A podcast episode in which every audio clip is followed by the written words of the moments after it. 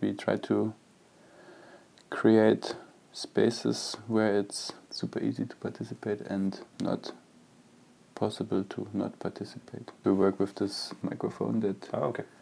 captures the, the whole space, whatever sound people make. So if you move from like side to side Ex- in your like chair, already moving Yeah. creates a sound that Right. kind of goes inside of the of the Mm. whole composition. So there's not this moment where someone has to take a microphone in the hand because this is uh, what is um, yeah difficult for many people I think to expose themselves Mm. and to kind of grab the focus Visit the link in the description or go to strolling.rosano.ca to hear the full episode.